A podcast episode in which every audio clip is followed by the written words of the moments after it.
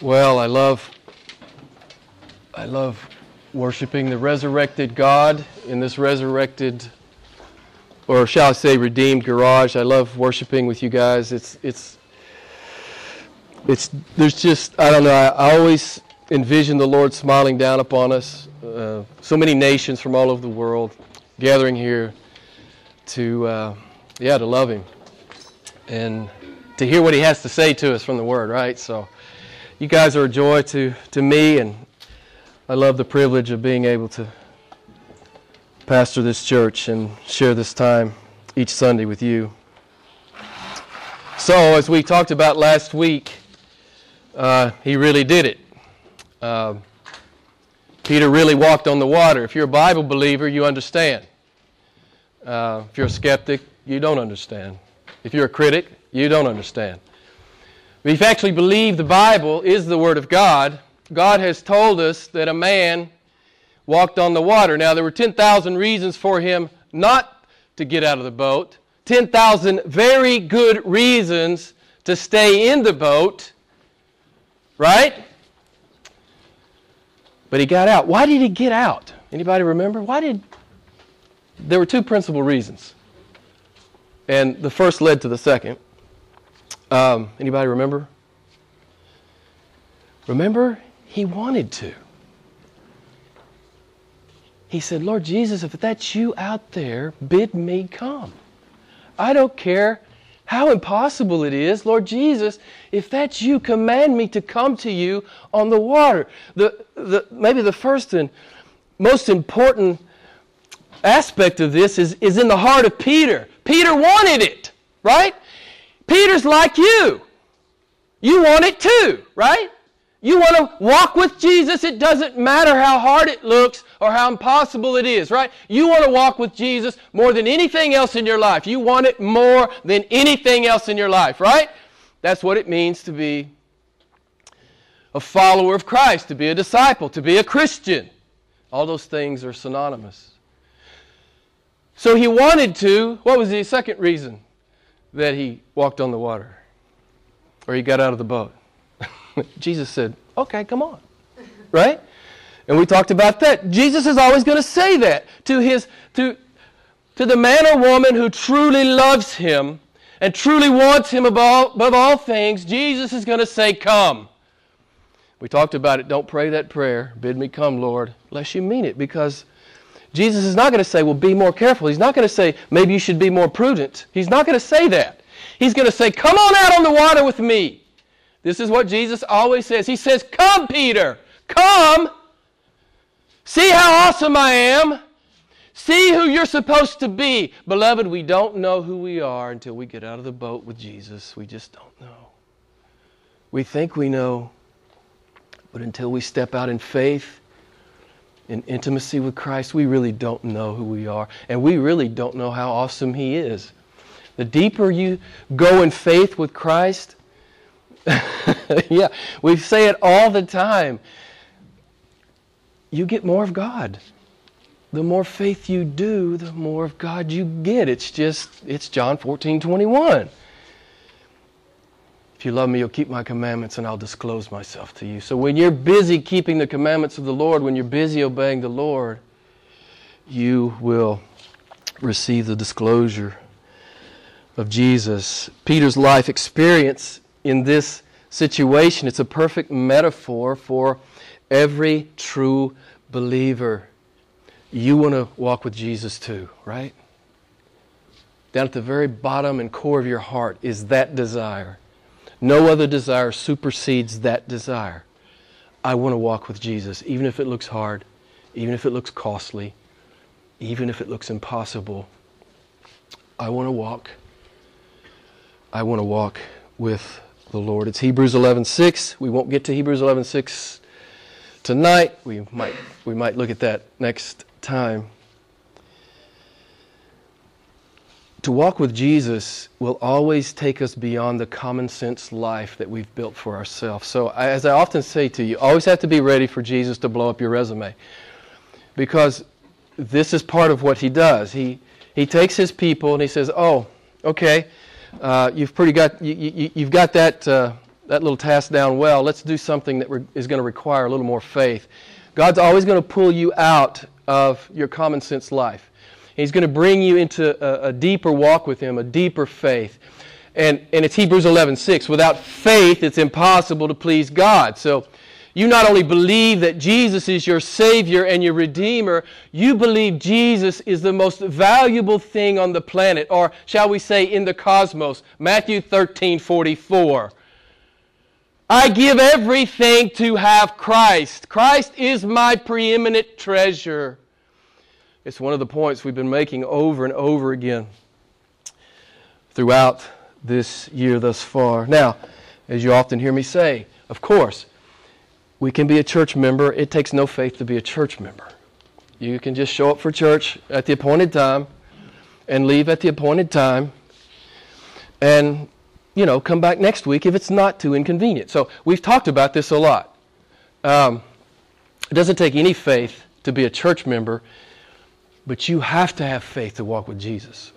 You have to have it. You can't walk with Christ without faith. It's a supernatural proposition. It's always supernatural. Christianity is supernatural. Ultimately, God will call you to step into the impossible with Him. Now, I don't know in what context that'll be in your life, but God's going to ask you to believe Him in that context. It might be a family crisis, a financial crisis, a career crisis. It doesn't really matter what it is. God's going to expect you to believe Him in that context. I love how 19th century English minister Oswald Chambers says it. No? Okay.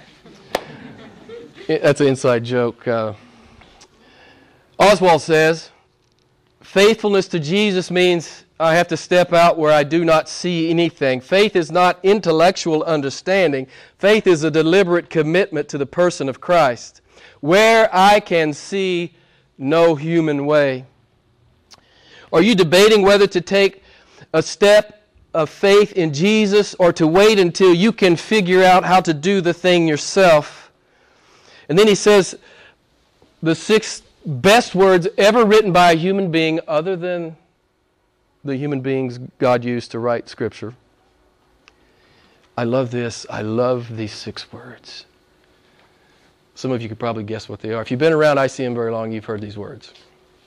Oswald says, obey the Lord with glad, reckless joy.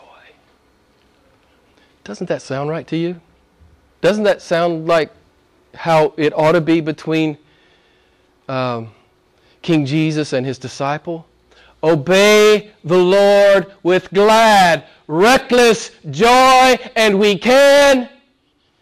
We can walk on the water. If He commands it, we can do it. Men can't walk on water unless God commands it. But if He commands it, we know we can do it, right? And anything else He calls us to.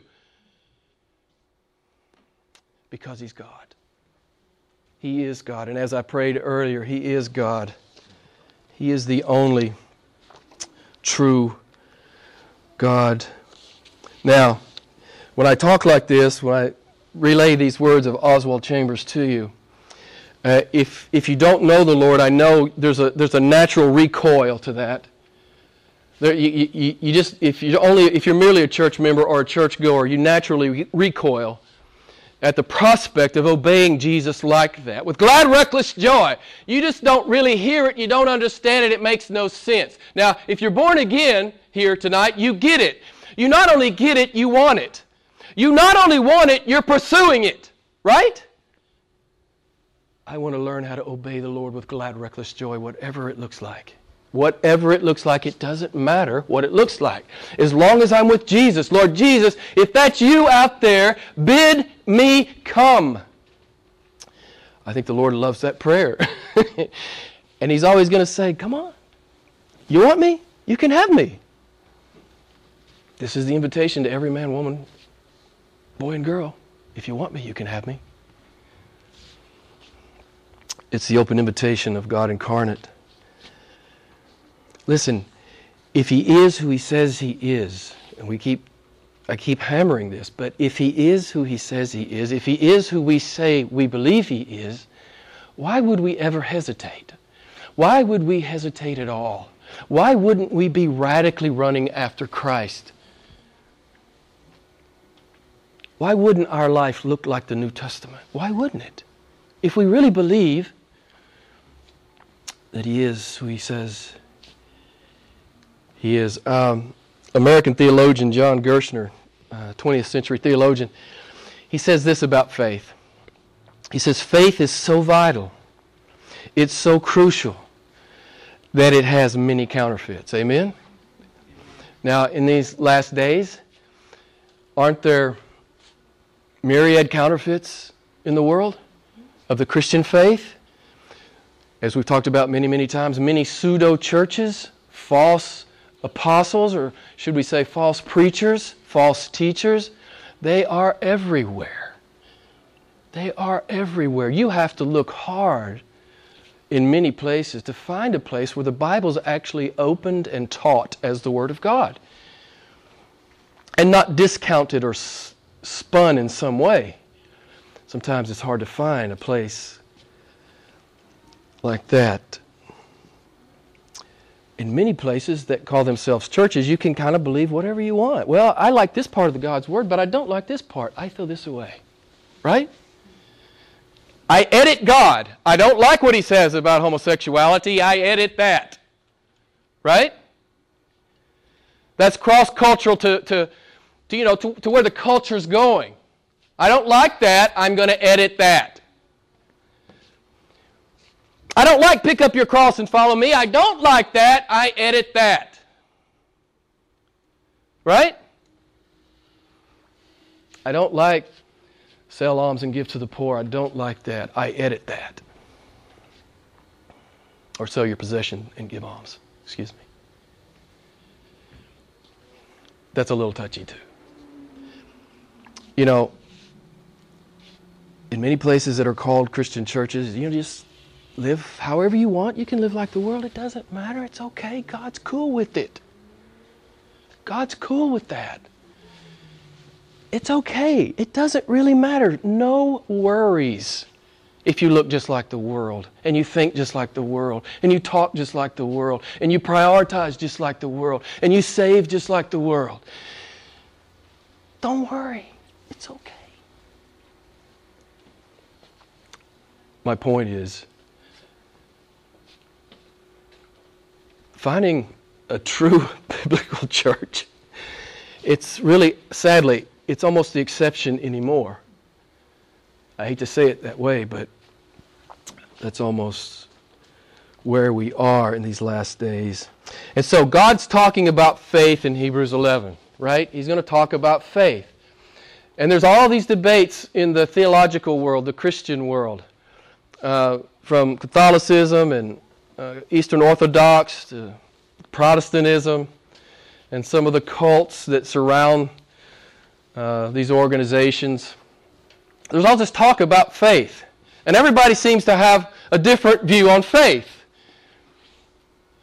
But in Hebrews 11, we get God's view, right? God speaks. God says, this is what I'm telling you, this is what faith is. God says, this is what it really is. And if your preacher tells you something else, what do we deduce? False pastor, false teacher, false preacher. So, it doesn't matter what any church says. All that matters is what God says. And if it's a true church, they will echo what God says. Every true church will echo what God says. And he says it so clear in Hebrews 11, it cannot be misunderstood. He says it so clear. You can't in good conscience misunderstand it. You can ignore it, but you can't misunderstand it. First, God defines faith, Hebrews 11:1. He spends the rest of the chapter illustrating it. So you can't be confused, and I can't stand up here as a religious professional and spin it with any intellectual integrity. Now, I can try to spin it, but if you actually read the chapter, you realize if I'm spinning it or not. God is painstakingly making it clear what faith is and by default what it's not. And just in summary, faith is people who go out in the world and do it. It's not just something we have, it's something that we do. This is what God is clearly saying in Hebrews 11. It's about real men, real women, with real faith in a real God, making a real difference in the real world. I've quoted Francis Chan about this many times, and some of you are familiar with this quote. I love it. He says, and I hope maybe some of you, maybe one or two of you could finish it, there's something wrong when our lives, what? Anybody? Make sense to unbelievers. Does your life make sense to an unbeliever? Is there any aspect of your life that makes an unbeliever scratch their head and say, what? You do what? You believe what? There's something... Let me say, I can expound on Chan's quote. Everything's wrong if your life makes sense to an unbeliever. Everything's wrong. Your life should make no sense to the unbeliever. After you study Hebrews 11, you realize how true that is. You think the unbelievers around Sarah and Abraham and Noah weren't scratching their head? You think? And the unbelievers around Moses and Rahab? Beloved, everything's wrong. Everything's wrong if our lives make sense to unbelievers. So I hope you have your Bible or your electronic device on. We're in Hebrews 11. We're just going to quickly take a look at the first few verses here. Again, as God begins the chapter, He defines faith for us. Now, as you know, I always teach out of the NAS. But I'm going to read the King James or New King James Version to you in Hebrews 11:1 because I prefer the translation. I think it's the best translation. You may agree or disagree, but in my view, it is the best translation. Now, faith is the substance of things hoped for, the evidence of things not seen. And I want to qualify this. The kind of faith we're talking about here in Hebrews 11, it's the God-given kind. You know, it's not the kind that I generate within myself. It's the God-given kind. It's the supernatural kind of faith that God gives. Ephesians chapter 2, verse 8. It is the gift of God. It is the gift of God. Some people seem to miss that verse. It's the gift of God. You believe Jesus is the Christ? That is a gift from God. That is a gift from God. So that's the kind of faith we're talking about. So how is faith substance? I went to the Greek. I'm not going to overwhelm you with the Greek. I'm not a Greek scholar, but I know how to look at a lexicon. So you can do the same thing. I went and looked. This is what you find. It means a thing put under. The Greek word translated substance means a thing put under. It means substructure. It means foundation. That which has foundation, that which is firm, that which is real, that which is actual, that which has substance. What I want to say to you, it's present tense substance for the God-promised future. Okay? What we're talking about here is a present tense substance for the God-promised future. So here's the word picture. When you look at a building, what do you not see, but you know is clearly evident? A foundation. If there's not a foundation, the building won't be there very long. You know, it's self-evident. If you see a building, there is a foundation. And I believe that's exactly what God is saying to us here. He is the foundation to everything that you see. It's a very simple message. God is the foundation that is not seen, but He is the prerequisite to all that is seen. Biblical faith knows the foundation is there. It doesn't hope that it's there. We know it's there. We know that God is there. We see God's fingerprints all over the created order. We see the beauty, the power, the immensity, the complexity. He is the foundation of all that we see. He cannot not be there. God is conspicuous in the created order. We talked about it a couple of weeks ago as we talked about another subject, Romans 1:21. I love this verse. God says, "My invisible attributes, my eternal power and divine nature have been clearly seen and understood through what has been made, so that men are without excuse." I like the way C.S. Lewis talks about it. He says, everything out there is a message from God. Really, not only that, everything in here and in here. I mean, if you simply look at the complexity and the genius of the human body, and no scientist can explain the mind or consciousness. Science will never explain consciousness. There's no good reason for consciousness, except that God willed it to be so. I just like how C.S. Lewis talks about it. These are messages. These are messages. There is a creator, and oh yeah, he's awesome. He is awesome. So the second phrase here in Hebrews 11:1, faith is the evidence of things not seen. How is faith evidence? Very much like how faith is substance. Again, we're talking about the gift of God kind of faith, the supernatural kind of faith. Verse 3, I think, is a good illustration that helps us out here. By faith, we understand the worlds were created by God.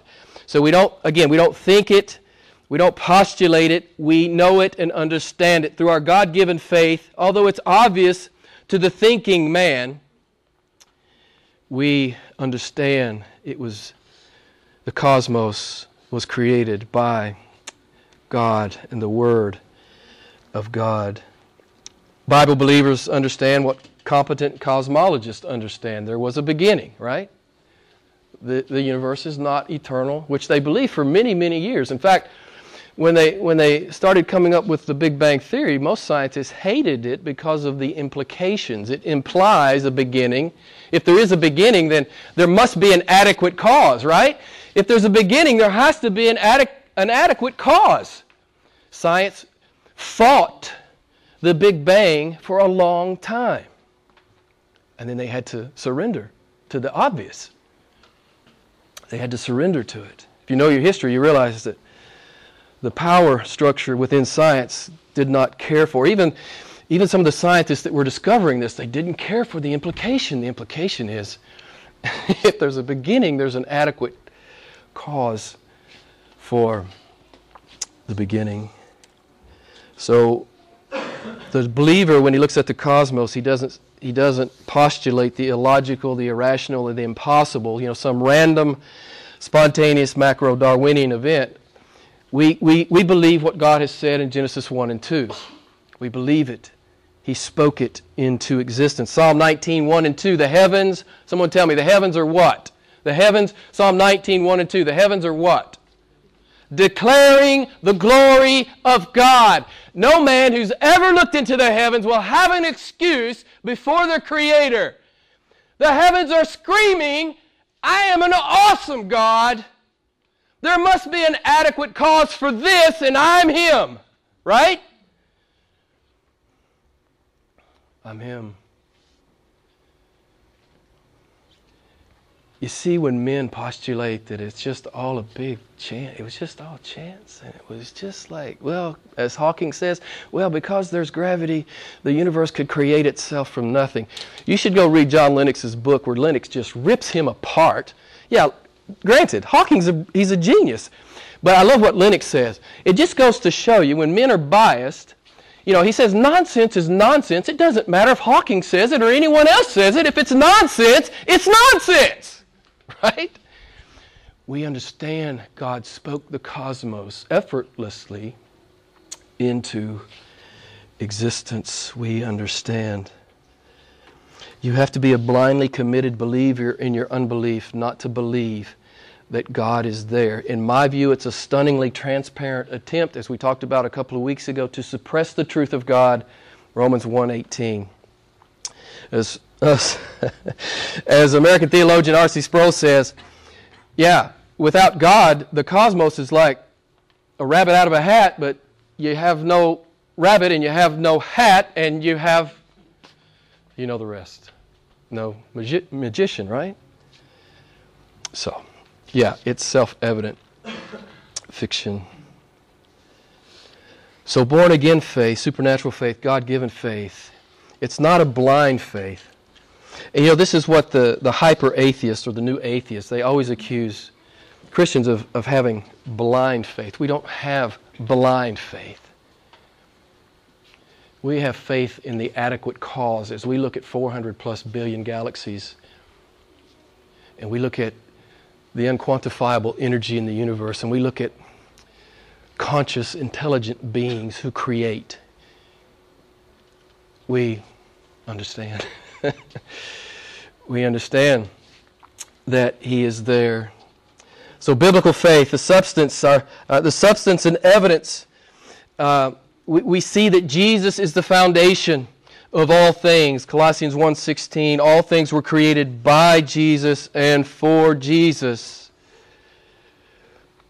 And what I want to say to you, this is how I sum up the definition of faith from Hebrews 11:1. God is the substance of things hoped for. God is the evidence of things not seen. You can simply put God, you can take faith out, stick God's name in there, all the way through the chapter, and it works. God is the substance of things hoped for. God is the evidence of things not seen, right? God is my present tense hope. God is my present tense evidence that I'll walk for a billion eternities in heaven and in the new heaven and the new earth with God.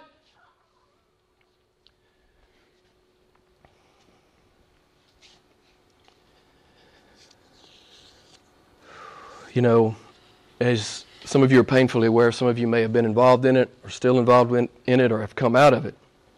You know, faith has been abused, redefined, by the name it and claim it word of faith people.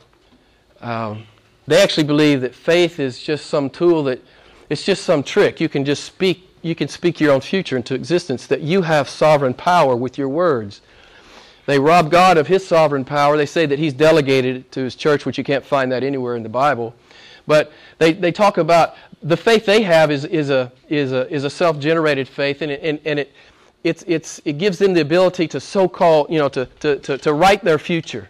If they just have enough of it, if you just have enough faith, it'll all go well for you. And if it doesn't go well for you, obviously your faith is faulty. I mean, that's the whole system. It's self-evidently false. Our faith is not in our faith. Our faith is in, tell me, I am. Our faith is in I am God. Listen, if I just had faith in my faith, I'd still be an accountant. I promise. You trust me on that. I'd still be sitting behind my desk at John Deere doing debits and credits. I'd never be preaching the gospel. I'd be way too intimidated.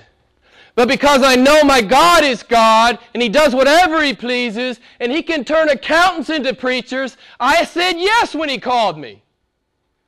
Not because I thought I was great, because I knew He was great. And that's what you see in Hebrews 11. That's what you see all the way through the chapter. It's not about them. It's about Him.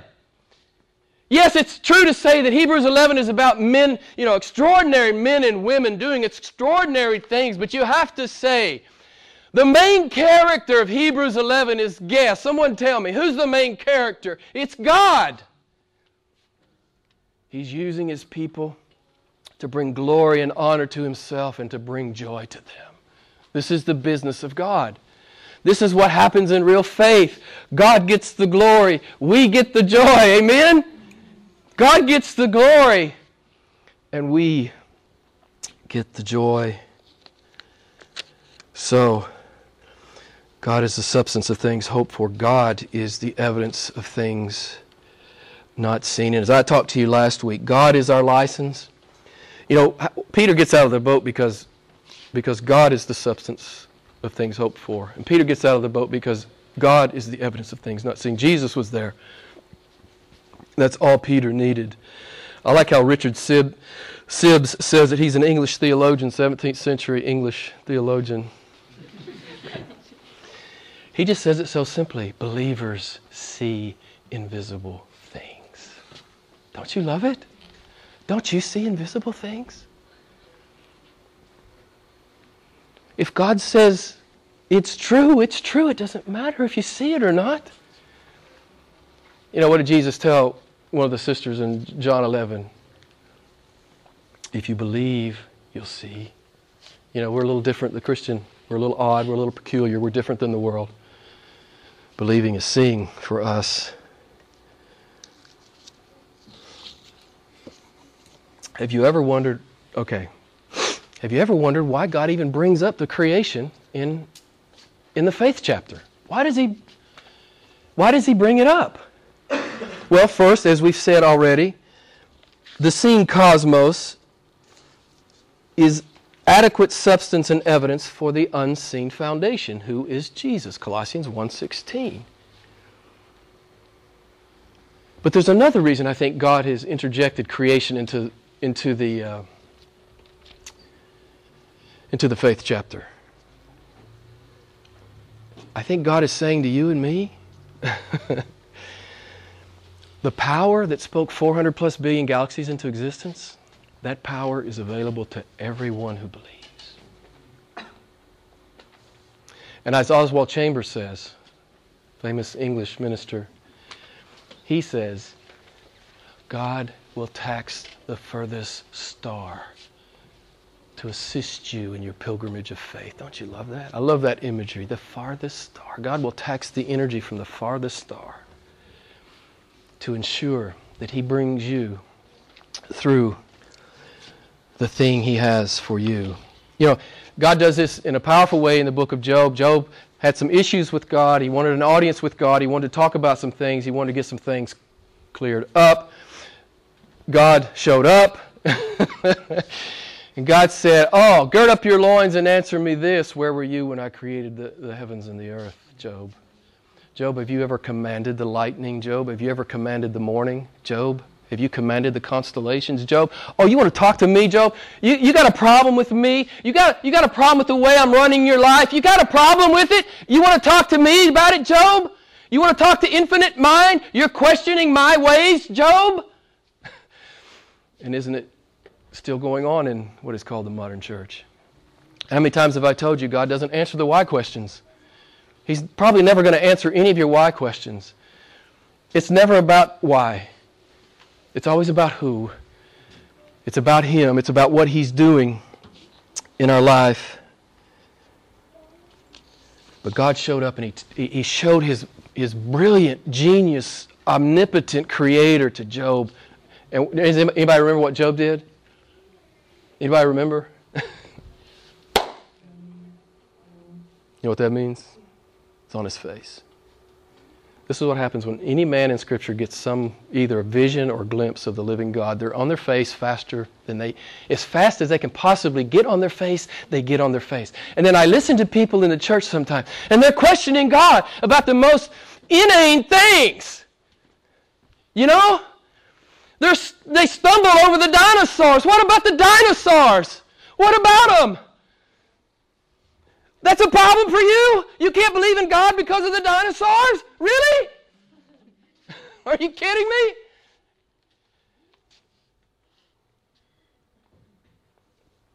Beloved, if you're hung up on some why question, I would just invite you to look at God. I would invite you to open the Bible, read it with an open heart and an open mind. Read it and let God reveal Himself to you. Verse 2, notice that in faith, the men of old gained approval. It's how it still is. Nothing has changed. It's always been true, Old Covenant, New Covenant. Ultimately, men are saved by faith in God. We understand there's a lot of heresy in what is called the modern church. Some people teach that you must do works. Roman Catholicism is big on works. You must do works. You must add these works to the grace of God for the grace to be sufficient or effective, or however they say it. I'm not sure exactly. Don't spend a lot of time reading their stuff. But God has made it clear it is by faith that men and women are saved. Look at verse 4. It was by faith that Abel was considered righteous. It was, in verse 5, it was by faith that Enoch was pleasing to God. I've referenced it already, Ephesians 2, 8, and 9. It makes the point undeniably clear. For by grace you have been saved through faith, and that it is not of yourself. It is the gift of God. It's not a result of works. So you won't boast. We're so haughty and arrogant. I mean, the human race. It's almost like God had to do it this way, or you would end up boasting about it. Or I would end up boasting about it, right? But God has saved men in such a way that nobody can boast. Nobody can boast. It's God's work. He did it. And because it's God's work, it can never be undone. Ever. This is the eternal security that the believer, the true believer has. We're saved by grace alone, through faith alone, in Christ alone. It's what God is saying to us at the beginning of Hebrews 11. These men and women in chapter 11, they're not saved by their deeds. They were saved by the grace of God through faith, and their deeds just flow out of that. Amen? I know I bring that up to you a lot, but you need to understand it. There's so much false teaching, so much bad teaching, so much incomplete teaching in what is called the modern church. These men and women aren't listed here because they were saved by their deeds. They're listed here because they believed God, and their deeds give evidence of the fact that they believed God and they loved God. This is what real faith does. Hebrews 11 is what real faith does. It doesn't just come to church on Sunday and live like the world Monday through Saturday, and then just come back on Sunday, and that's not real faith. Real faith. Well, you guys know what James says, James 1, chapters 1 and 2. What? Real faith does the word, right? It does the word. Hearing without word doing is self-delusion, James 1:22. Talking without word doing is useless, James 2:20. A do-nothing faith is dead, James 2:17. And I bring it up a lot, but I love Eugene Peterson. It's the best paraphrase in the Message Bible, I believe. He's talking about here James 2:17. He says, "Isn't it obvious that God talk without God acts is outrageous nonsense?" Yes, it's obvious. You say yourself, you say that you are a Christian, but you're not out in the world living like one. It's outrageous nonsense before God and before everybody else that you would call yourself a Christian. I'll read it to you again. God talk without God acts is outrageous nonsense.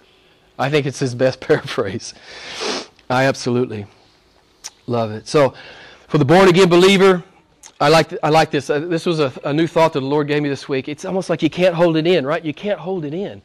You know, the works spill out because you can't hold it in. It's too big. I was talking to Karen today at lunch. I said, how do unbelievers process getting old like we are? I said, you know, how do unbelievers process this? How do they process this? You know, they've experienced everything, that every pleasure they could possibly experience on this planet. They've experienced it. There might be a few more high points, you know. But how do they process it? I don't know how they process it. How do you live with no transcendence? How do you live without it? Someone tell me. I can't figure out how anyone can live, how any human being can live without transcendence, without God. God has put eternity in our hearts, and we feel it, don't we? And without Him, there is constant dissatisfaction. Without Him, we can't hold it in. The deeds spill out. We can't help ourselves. It's Peter on the water. It was impossible. It was impossible. But he wanted it. And I'm just going to ask you, do you want it? Do you want to know God like that? Do you want to believe God like that? Do you want to obey God like that? Is it okay to get out of your comfort zone? Is it okay if God rips you out of your comfort zone? Is it okay if God blows up your resume? Are you ready for God to... You're supposed to be ready every day. If God shows up and invites you into Hebrews 11 tomorrow, you should be ready. You should be ready if God shows up and invites you into Hebrews 11 tomorrow. And what I mean by that, doing something that's not on your resume. Because He just might show up tomorrow. Are you ready? Will you go with Him? Will you believe He's an awesome God? Will you believe that the same God who spoke 400 plus billion galaxies into existence will tax the energy of those galaxies to and bring it to bear in your circumstance? Do you think He's a competent God? Do you think He's a trustworthy God? Man, there's a lot of application here for you and I. So, again, God defines faith, Hebrews 11:1, and then He's going to illustrate it the rest of the chapter. So I can't, again, as a religious professional, stand up here and mislead you. Unless you want to be misled. You know, misled. A lot of people simply want it. They want some preacher who's going to tell them, you know, tickle their ears and tell them, hey, it's cool, don't worry. God is Santa Claus, so have fun with Him, right? People just want, that's what a lot of people want to hear. They want that. They just want a little pat on the head. That's what they want. A little spiritual fix. That's what they want. But as I often say, that's just loss. If we've met Jesus, we can't live that small. We can't live for this stuff here. We can't live for this. We can enjoy it, the blessings of God, but we can't live for it. So Peter, he just wanted God. Jesus Christ is the substance of things hoped for. Jesus Christ is the evidence of things not seen. Peter didn't care if it was possible or not. He didn't care if it made sense or not. He didn't care if everyone in the boat thought he'd lost his mind. He didn't care. Is that how it is with you and Jesus? I can tell you from personal experience. I've had people say things like that to me. You're going to do what? What? You know, you should have this experience at least once or twice in your life. Maybe once or twice a week would be better. But Jesus was the foundation of Peter's outrageous notion that he could walk on the waves, and he did it. I don't know where God is challenging you in your life. We all have different challenges in our life. But here's what I know. You just need to pray that prayer, bid me come, Lord. Bid me come. Bid me come. And Jesus will say, come. Come and see how awesome I am. Come and see who you're supposed to be. Come and see the good works I've prepared beforehand that you might walk in them. It's just, to me, it's so pregnant.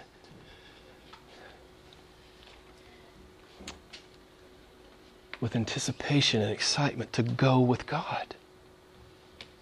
To just open-handedly say, Lord, my life is yours. I know I always end up back at this metaphor, but it's where I am with God right now. I keep saying, Lord, Karen and I are saying, Lord, it's yours. Just do with us what you will. Because we know it's the best. It doesn't matter if it's hard, it's the best. It doesn't matter if it costs, it's the best. I don't understand why the Christian church doesn't understand it's the best. To obey Christ is the best. Everything else is a lie. Nothing else will fill your soul like He will fill your soul. So I invite you, come.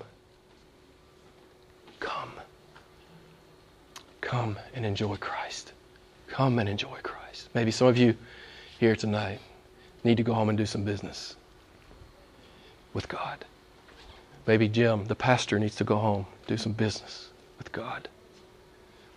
Don't you love doing business with God? Isn't it fun? Because things change in the most amazing way. Jesus is the substance of things hoped for. Jesus is the evidence of things not seen. Amen? Let's pray. Lord, we love you. Thank you for this time. Thank you for this word. Lord, our assurance and our conviction, it's you. Help us, Lord, to lay hold of the eternal life that you've given us. Help us, Lord. Help us be your people. We give all glory and honor to the name of Jesus. Amen. Let's sing, shall we?